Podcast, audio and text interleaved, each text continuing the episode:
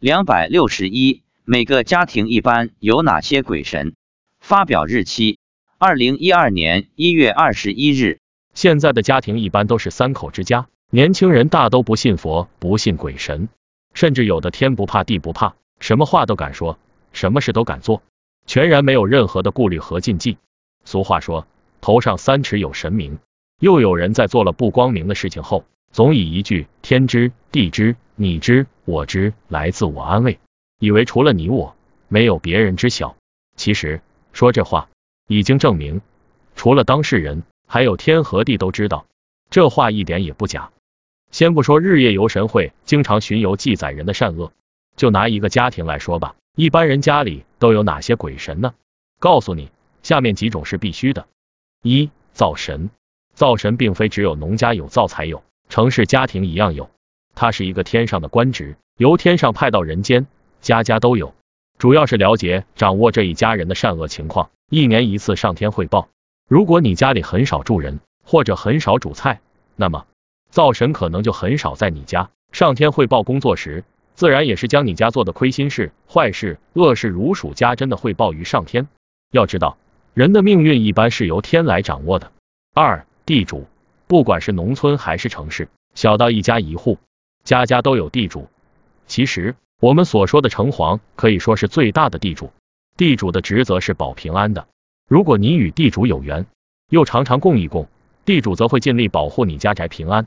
如果你根本不知道有地主，自然与地主无缘。三门神为你家看门守护，保宅地平安。但是，不善之家，门神是不会负责保护的。遇有盗贼出入，门神也就睁一眼闭一眼。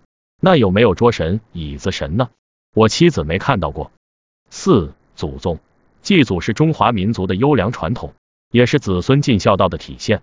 家里有供祖宗牌位的，逢年过节子孙祭祀时，祖宗都会来应供，他们会高高兴兴的来吃一顿，拿点你烧给他们的钱，聊一聊自己的后代子孙，快快乐乐的过上一个节日。祭祖之家。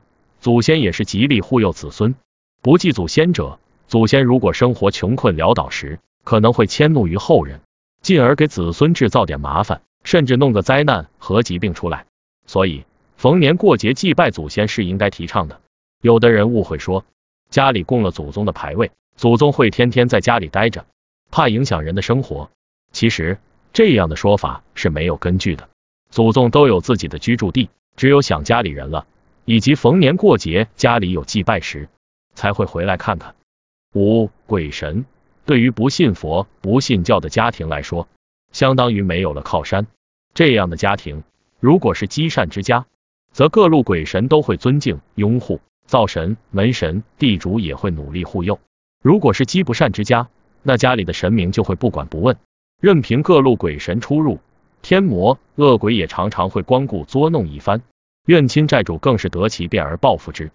六佛菩萨及宗教教主，如果是一个有宗教信仰的人，家里供有佛菩萨像或教主之像，只要虔诚，你所供的佛菩萨一般都会有分身在你家护持你，教主也会暗中保佑你。有的人家里供了一些其他的神或仙，自然也会有此类神仙在你家。由于神仙仍然是六道有情众生，能力有限，所以供佛菩萨最为殊胜。你有机会在佛菩萨的慈悲救度下得生极乐净土。以上是我所了解到的一些情况，在此与大家分享。愿各位诸恶莫作，众善奉行。